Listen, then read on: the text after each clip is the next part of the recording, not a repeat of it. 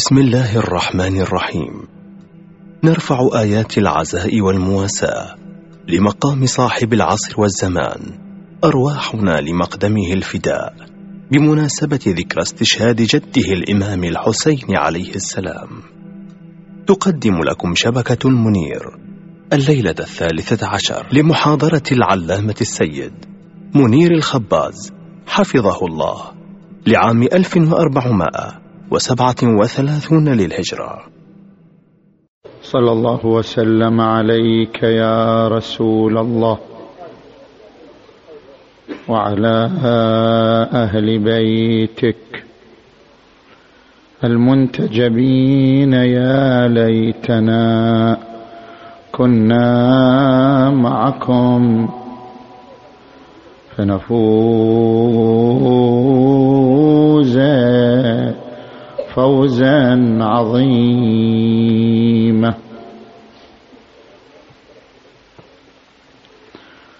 أعوذ بالله من الشيطان الغوي الرجيم. بسم الله الرحمن الرحيم. إن الله لا يغير ما بقوم حتى يغيروا ما بأنفسهم. آمنا بالله صدق الله العلي العظيم.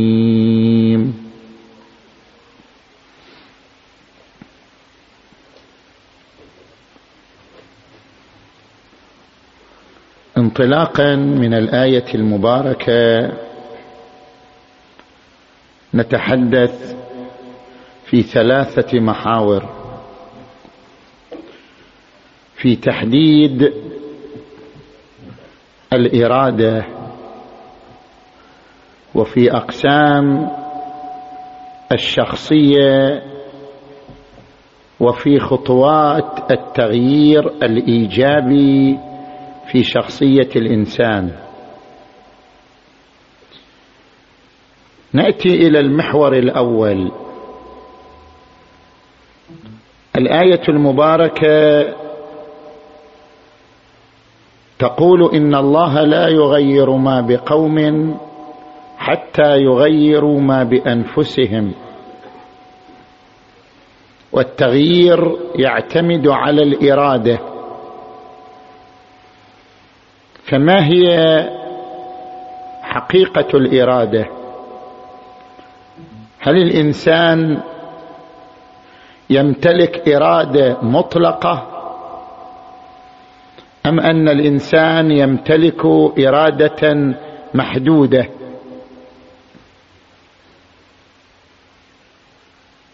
هل الإنسان يستطيع أن يصنع ما يريد بشكل استقلالي أم أن هناك حدودا لصنعه وحدودا لتفعيل إرادته. هنا يأتي الفكر الإمامي ليتبنى هذه النظرية وهي لا جبر ولا تفويض ولكن أمر بين أمرين. أي أن الإنسان لا يمتلك إرادة الصنع بشكل مستقل. بيان ذلك كل فعل من الأفعال كل وجود من الوجودات حتى يتحقق يحتاج إلى عنصرين. عنصر المقتضي وعنصر الشرط.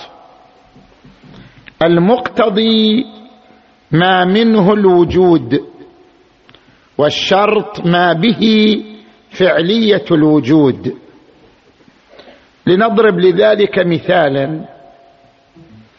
الإنسان عندما يريد أن يكتب قصيدة بقلمه أو يرسم لوحة فنية بريشته. حتى تتحقق هذه القصيدة أو هذه اللوحة الفنية لا بد من عنصرين. المقتضي الشيء الذي يعطي الوجود يهب الوجود. يفيض الوجود الإنسان بفكره وبخياله هو الذي يعطي لهذه القصيدة الوجود هو الذي يعطي لهذه اللوحة الفنية الوجود. اذا الوجود يهبه الإنسان بفكره بخياله بطاقته. فالإنسان هو العنصر الأول هو المقتضي. وهناك عنصر آخر حتى تتحقق هذه اللوحة الجميلة لا بد من عنصر آخر وهو الريشة التي ترسمها أو القلم الذي يتحرك على الورق. هذا القلم لا يفيض الوجود الذي يفيض الوجود هو الإنسان بطاقته بفكره. لكن القلم شرط وواسطة في تحقق ذلك الوجود وفعلية ذلك الوجود. لذلك القلم ما به فعلية الوجود وإلا ما منه الوجود هو الرسام نفسه هو الشاعر نفسه. اللوحه لا تتحقق إلا بهذين العنصرين. فكر منه الوجود قلم به فعلية الوجود. نأتي أيضا لأفعال الإنسان. الإنسان عندما يريد أن يمشي عندما يريد أن يكتب عندما يريد أن يصلي عندما يريد أن يصوم أي فعل يصدر من الإنسان؟ هذا الفعل أيضا يحتاج إلى عنصرين. الإنسان يريد أن يمشي. هذا المشي يحتاج إلى عنصرين. عنصر يفيض الوجود يعطي الوجود. عنصر يكون مجرد واسطة في فعلية الوجود. العنصر الذي يفيض الوجود ويعطي الوجود. ليس هو الإنسان الذي يفيض الوجود ويعطي الوجود حتى أمشي حتى أصلي حتى أصوم. هو مصدر الوجود تبارك وتعالى. الإنسان لا يخلق لا يعطي وجودا. يقول القرآن الكريم هل من خالق غير الله. لا يوجد مصدر للخلق للفيض لإفاضة الحياة لإفاضة الوجود إلا الله تبارك وتعالى. هل من خالق غير الله؟ الله هو الذي يعطينا الوجود فنمشي يعطينا الوجود فنقرأ يعطينا الوجود فنصلي. اذا أين دور الإنسان؟ إذا كان الله هو الذي هو المقتضي هو العنصر الأول هو الذي يفيض الوجود ويهب الوجود. اذا أين دور الإنسان؟ دور الإنسان دور الشرط دور الواسطة. الإنسان منه الإرادة فقط وأما الوجود فهو من مصدره تبارك وتعالى. أنا أريد الصلاة لكن الذي يوجد الصلاة هو الله. دوري هو الإرادة ودوره هو الإيجاد. أريد أن أمشي دوري هو الإرادة دوره تعالى إفاضة القدرة والطاقة حتى يتحقق المشي. اذا المشي يحتاج لعنصرين. عنصر يفيض الوجود يسمى المقتضي وهو الله. عنصر هو واسطة في فعلية ذلك الوجود المفاض من قبل الله وهو أنا بإرادتي واختياري. لذلك أنا لا أستطيع بإرادتي أن أصنع شيئا لولا أن يفيض الوجود. تعالى. الإنسان بإرادته وحده لا يستطيع أن يصنع أن يفيض أن يهب. الهبة والفيض من الله. وكذلك مجرد الفيض من الله لا يصنع الحدث. لا بد من إرادة الإنسان واختيار الإنسان. اذا لا جبر ولا تفويض. لم يجبرك الله على أن تمشي أو تصلي لأن هناك دورا لإرادتك واختيارك. وفي نفس الوقت لا تستطيع أنت بإرادتك أن تصنع الأشياء. تحتاج إلى من؟ يفيض عليك الوجود وهو الله. فلا جبر ولا تفويض ولكن أمر بين أمرين. لذلك القرآن الكريم يقول من يريد الطاعة يعطى الطاعة من يريد المعصية أيضا يعطى القدرة على المعصية. يقول القرآن الكريم من كان يريد الدنيا عجلنا له ما نشاء لمن نريد ثم جعلنا له جهنم يصلاها مذموما مدحورا ومن أراد الآخرة وسعى لها سعيها وهو مؤمن فأولئك كان سعيهم مشكورا كلا نمد هؤلاء وهؤلاء. نحن نعطي هؤلاء فيأتوا بالطاعة ونعطي هؤلاء فيأتوا بالمعصية. كلا نمد هؤلاء وهؤلاء من عطاء ربك. وما كان عطاء ربك محظورا. اذا حقيقة الإرادة هي وسط بين الاستقلالية والمحدودية. لا أنت مستقل ولا أنت مجبور. هناك وسط بين الطريقين. نجي الآن إلى المحور الثاني من حديثنا. الشخصية في نظر علماء النفس تنقسم إلى قسمين شخصية نمطية وشخصية تغييرية. الشخصيه النمطية هي الشخصية التي تحب الروتين تحب أن تبقى على ما هي عليه. لا تريد التغيير لا تريد التطوير. الشخصية التغييرية هي التي دائما تهدف إلى التغيير دائما تهدف إلى التطوير. هناك فرق بين شخصية نمطية وشخصية تغييرية. من أين نستفيد هذا التغيير؟ بعض علماء النفس يقول دماغ الإنسان هذا الدماغ ينقسم إلى قسمين ايسري ايمني كل منهما له دور يختلف عن الآخر. النصف الأيمني غير النصف الأيسري. النصف الأيسري مثلا دوره دور التخطيط. البرمجة التحليل التفكير الاستنتاج. النصف الأيسر من الدماغ يخطط يبرمج يحلل يستنتج. النصف الأيمن من الدماغ يتخيل يصور وظيفته التخيل والتصوير.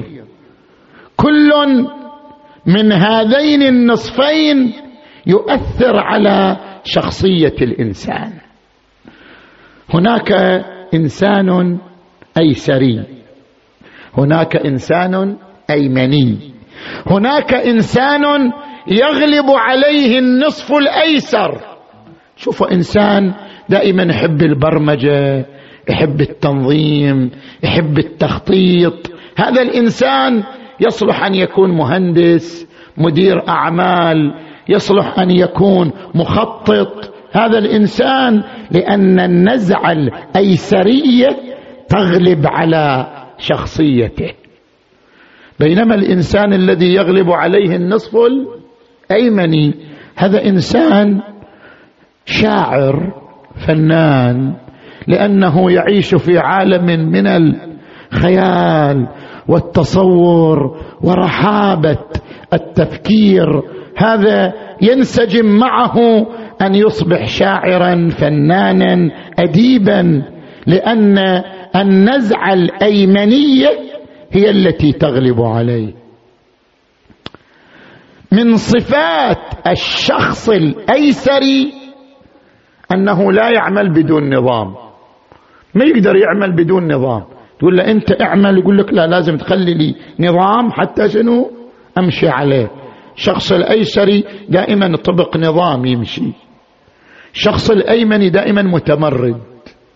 لا يرغب في النظام. لا يرغب أن تحدد حريته أو تقيد طريقته. يحب أن يتمرد على الأنظمة. يحب أن يتمرد على الأطر. وربما تشوف هذا الشخص الايمني في مجال العمل لأن العمل وظيفة. يحكمها نظام هو مضطر يحترم النظام ما دام هو في العمل. بس بمجرد أن يرجع إلى البيت يطلق عنانه حريته ويتجاوز كل الأنظمة ويتمرد على كل الأطر. الايسر والايمن لا يجتمعان.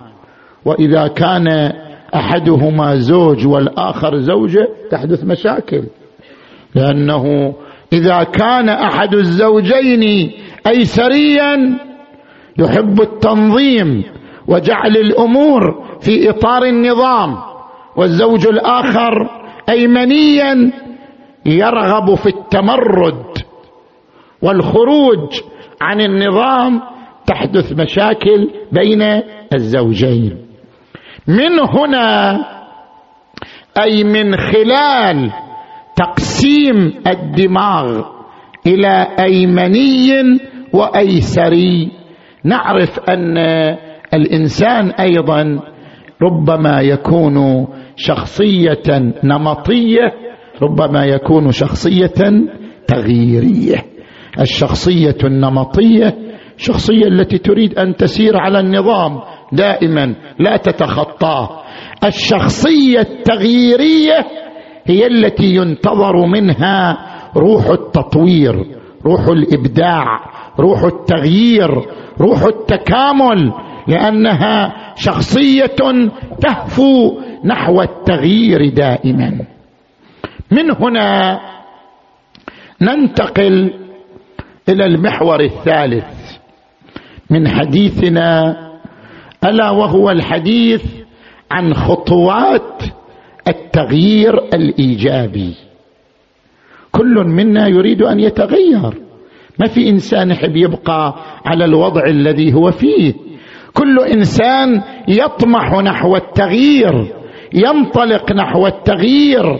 لكن المطلوب هو التغيير الإيجابي وليس مطلق التغيير. كيف ننحو نحو التغيير الإيجابي. دكتور عبد الرحمن توفيق في كتابه التغيير الإيجابي. يقول أطلق الطفل الذي في داخلك. كيف يعني الطفل الذي في داخلك؟ كل إنسان داخله طفل. مو يعني حامل يحمل طفل لا. كل إنسان يحمل في داخله طاقة طفولية. أطلق الطفل الذي في داخلك لتصل إلى مرحلة التغيير. لاحظوا يا إخوان الطفل الطفل دائما يتغير ما يهدأ. طفل يجلس من الصباح دائما في حالة تغيير من لعبة إلى لعبة من نشاط إلى نشاط من اكتشاف إلى اكتشاف من فضول إلى آخر. دائما الطفل في حالة تغيير لا يهدأ. يتعب أبواه وهو لا يتعب ولا يمل. دائما في حالة تغيير. اذا الطفولة تساوي طاقة التغيير. طفل يمتلك طاقة التغيير أكثر من الشخص الكبير.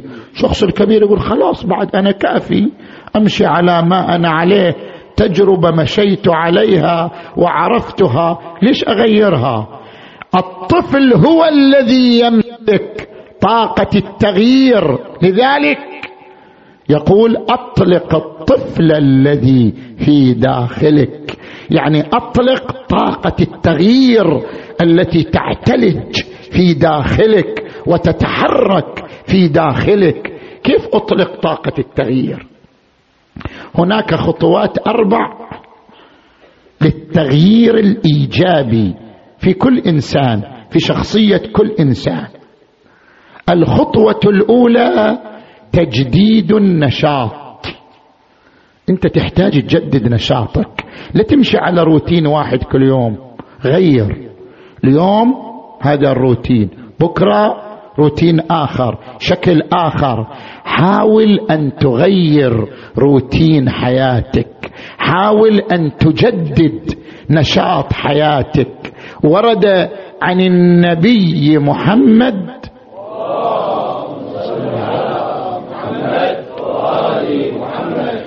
إن الأرواح تمل كما تمل الأبدان.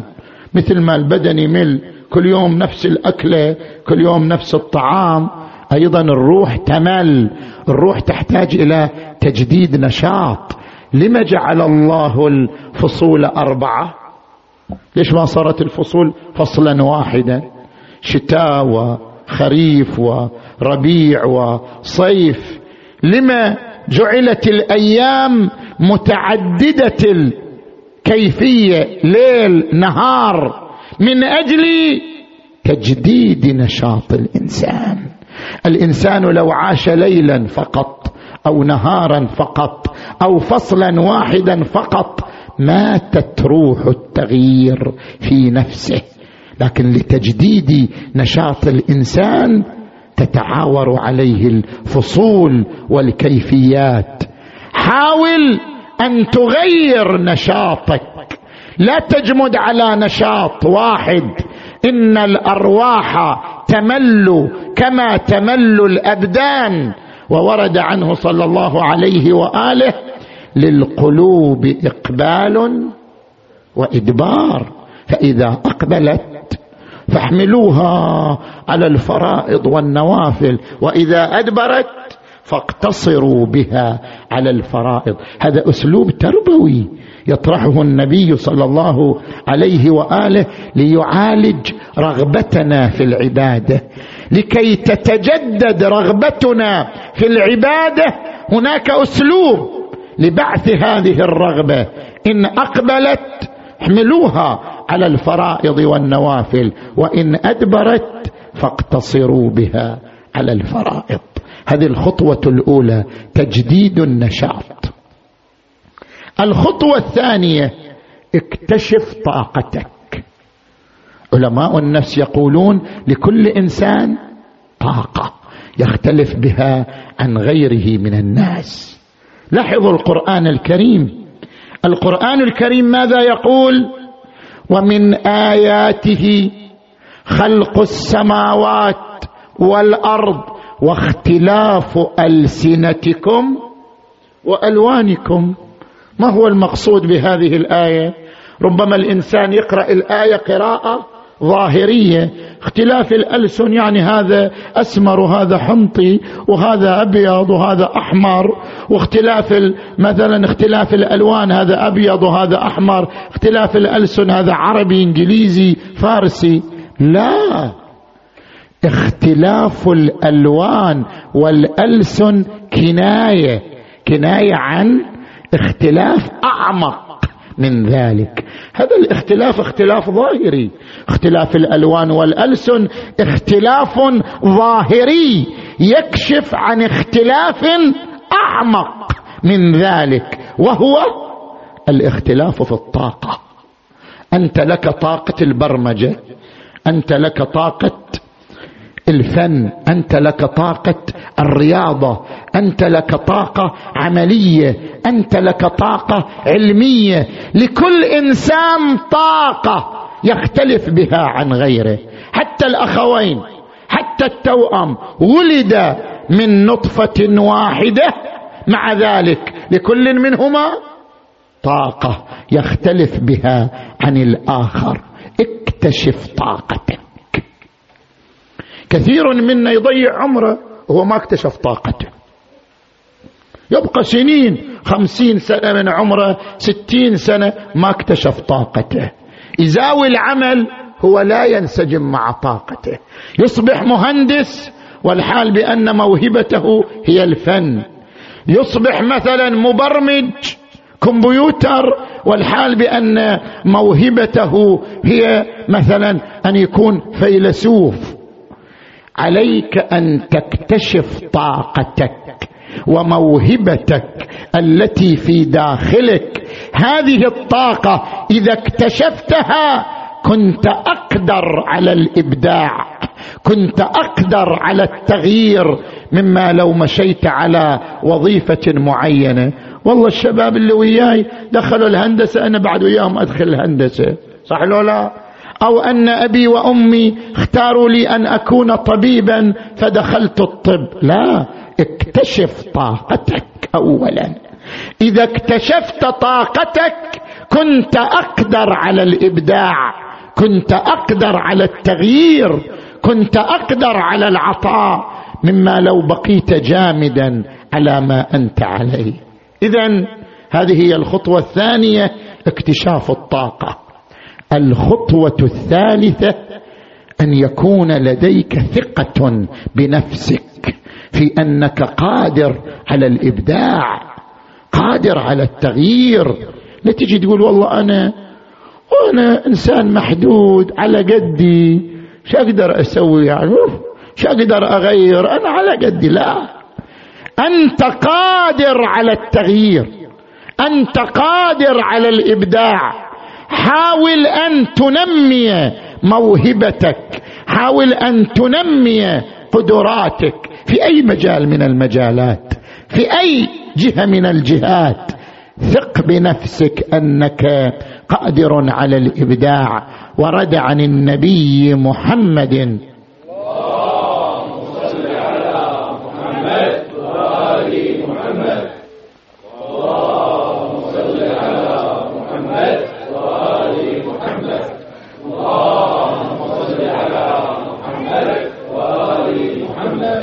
ورد عنه صلى الله عليه وآله من تساوى يوماه فهو مغبون.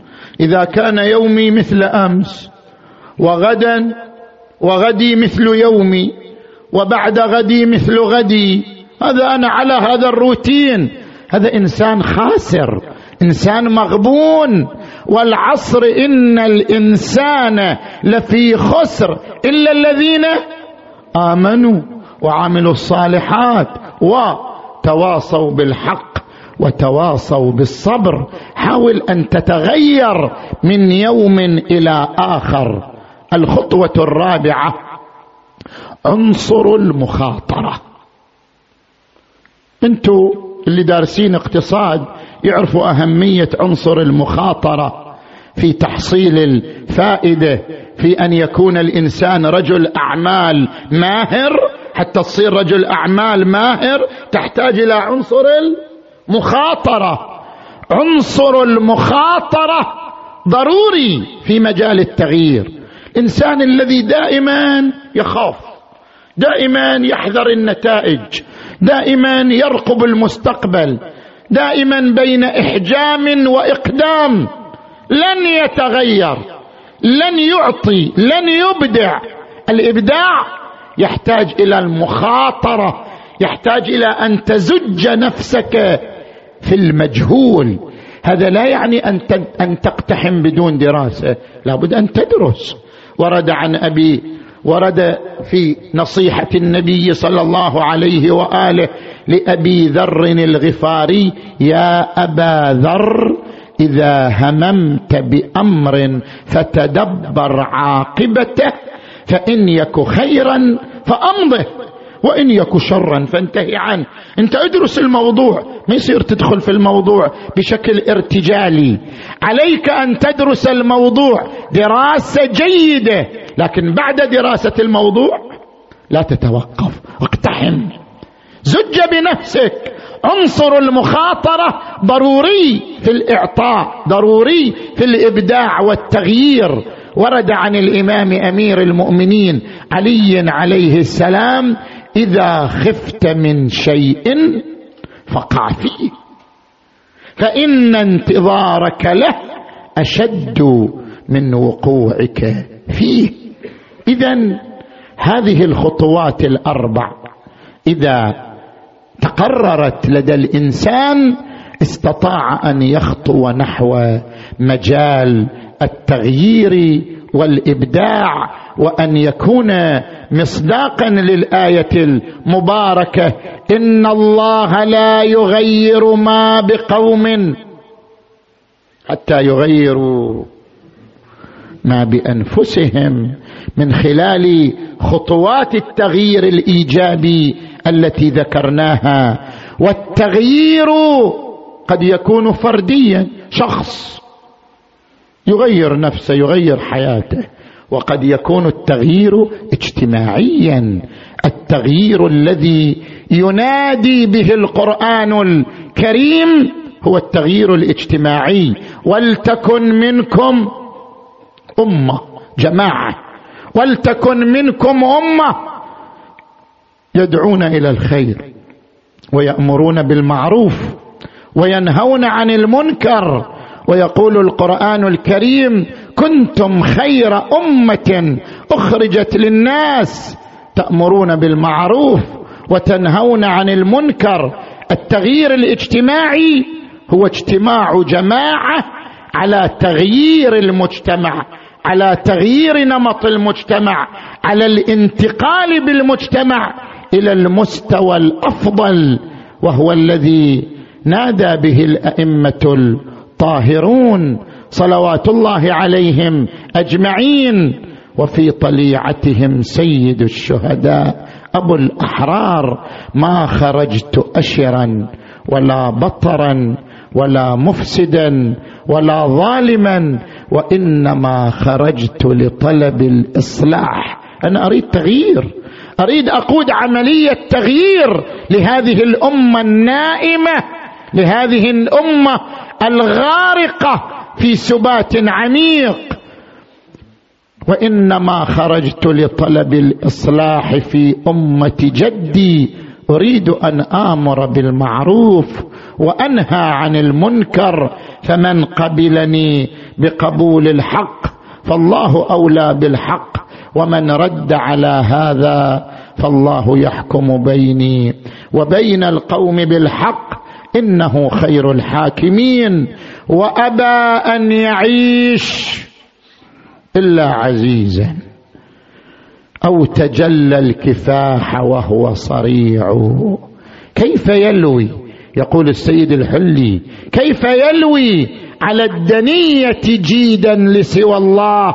ما لواه الخضوع فتلقى الجموع فردا. ولكن كل عضو في الروع منه جموع. ثم يقول قوضي يا خيام عليا نزار فلقد قوض العماد.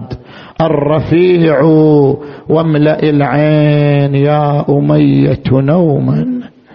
واملأ العين يا أمية نوما فحسين على الصعيد. صريع بقي على الثرى ثلاثة أيام تظلله الطيور من حرارة الشمس وتسفي عليه الرياح. بقي ممزق الجسد مبضع الأعضاء لم يبق منه عضو سالم. ليت فاطمة الزهراء حاضرة عنده. ليت فاطمة الزهراء تنظر اليه وهو بتلك الحالة. أيا راكبا إن جئت طائبة مقبلا فعرج على مكسورة ضلع معولا.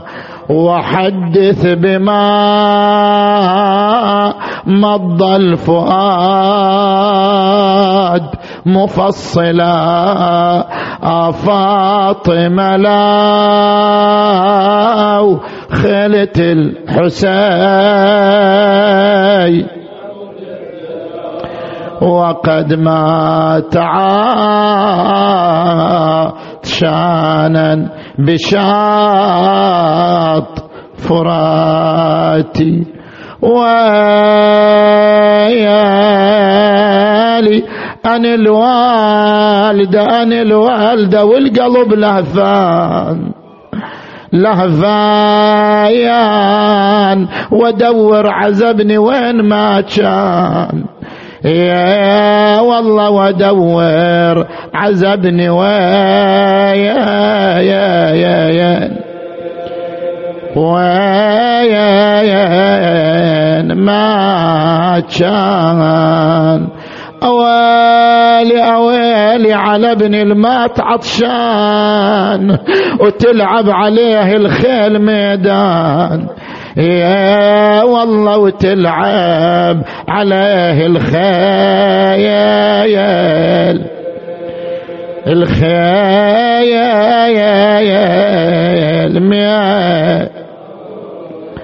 بقي على الثرى صريعا إلى أن أقبل بنو أسد وروا الأجساد وصلوا إلى هذا الجسد العظيم.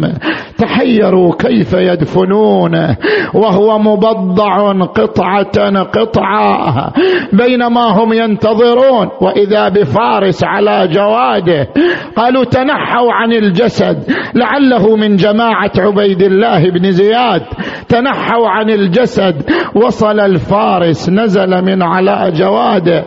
شنو هذا الفارس؟ وإذا هو منحني الظهر. يمشي وإيدا وإيدا وصل إليهم سلم عليهم ردوا عليه السلام. قال لهم ما تصنعون هنا؟ قالوا جئنا نتفرج على هذا الجسد. قال أصدقوني. قالوا لنا الأمان. قال لكم الأمان. قالوا جئنا لنواري لنواري أبا عبد الله الحسين.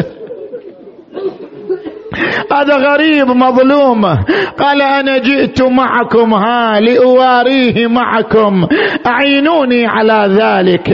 يا شيعة الحسين دفن العباس بن علي على المشرعه دفن الأكبر دفن أبناء الحسين. ثم جاء إلى الجسد الشريف. حفر حفيرة كبيرة. ثم خرج منها أقبل إلى الجسد. مد يديه. يريد أن يرفعه فتساقطت عظامه. وتناثرت ضلوعه. قال يا بني أسد أما عندكم بارية؟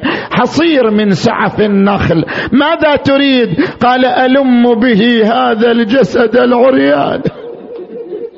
جاءوا له بالحصير صار يجمع عظامه. تارة يركب عظام الساق تارة يركب عظام الفخذ تارة يركب صدره خاصرته يجمعها هناك. ثم صار يبحث في التراب فأخرج خنصرا مقطوعا ساعد الله قلبه ثم رجع مرة أخرى يبحث في التراب ماذا تريد؟ قال أبحث عن بريق تحت التراب أخرجه. وإذا هو السهم المثلث نبت في قلب الحسين. وحسيناه وإماماه أضافه إلى جسده ضمه في تلك البارية أخذها يحملها. قالوا نعينك قال إن معي من يعينني. أنزله إلى قبره ثم جلس على شفير القبر ونادى أبا حسين. حبيبي يا حسين أما الدنيا فبعدك مظلمة وأما الآخرة فبنورك مشرقة. أويلي اويلي حنى ظهر على أبوه حسين. والله يعلم بحاله بدال الجفن والتابوت لف باريه وشاله. لم الجسد المطشر يا ويلي وجمع وصالة وإحنا له في قبره وقلبه من شطر نصفين. لو قلنا الجسد لما وجاب الخنصر المقطوع والجفين خلاها بقبره والجسد مجموع. هذا الجسد وين الراس؟ راس على القناة. مرفوع. ما غسلوه ولا لفوه. في كفن يوم الطفوف. ولا مدوا عليه رداء عار تجول عليه الخيل يا الله. اللهم بالحسين الوجيه. وجده وأبيه وأمه وأخيه. والتسعة من بنيه. اللهم اغفر ذنوبنا واستر عيوبنا وكفر عنا سيئاتنا وتوفنا مع الأبرار. اللهم اشف مرضانا ومرضى المؤمنين والمؤمنات واقض حوائجنا وحوائج المؤمنين والمؤمنات. اللهم انصر إخواننا المؤمنين في كل مكان. نصرا عزيزا يا أرحم الراحمين. اللهم صل على محمد وآل محمد. اللهم كن لوليك الحجة بن الحسن. صلواتك عليه وعلى في هذه الساعة وفي كل ساعة وليا وحافظا وقائدا وناصرا ودليلا وعينا حتى تسكنه أرضك طوعا وتمتعه فيها طويلا. برحمتك يا أرحم الراحمين وإلى أرواح أموات المؤسسين وأموات المؤمنين والمؤمنات الفاتحة تسبقها الصلوات.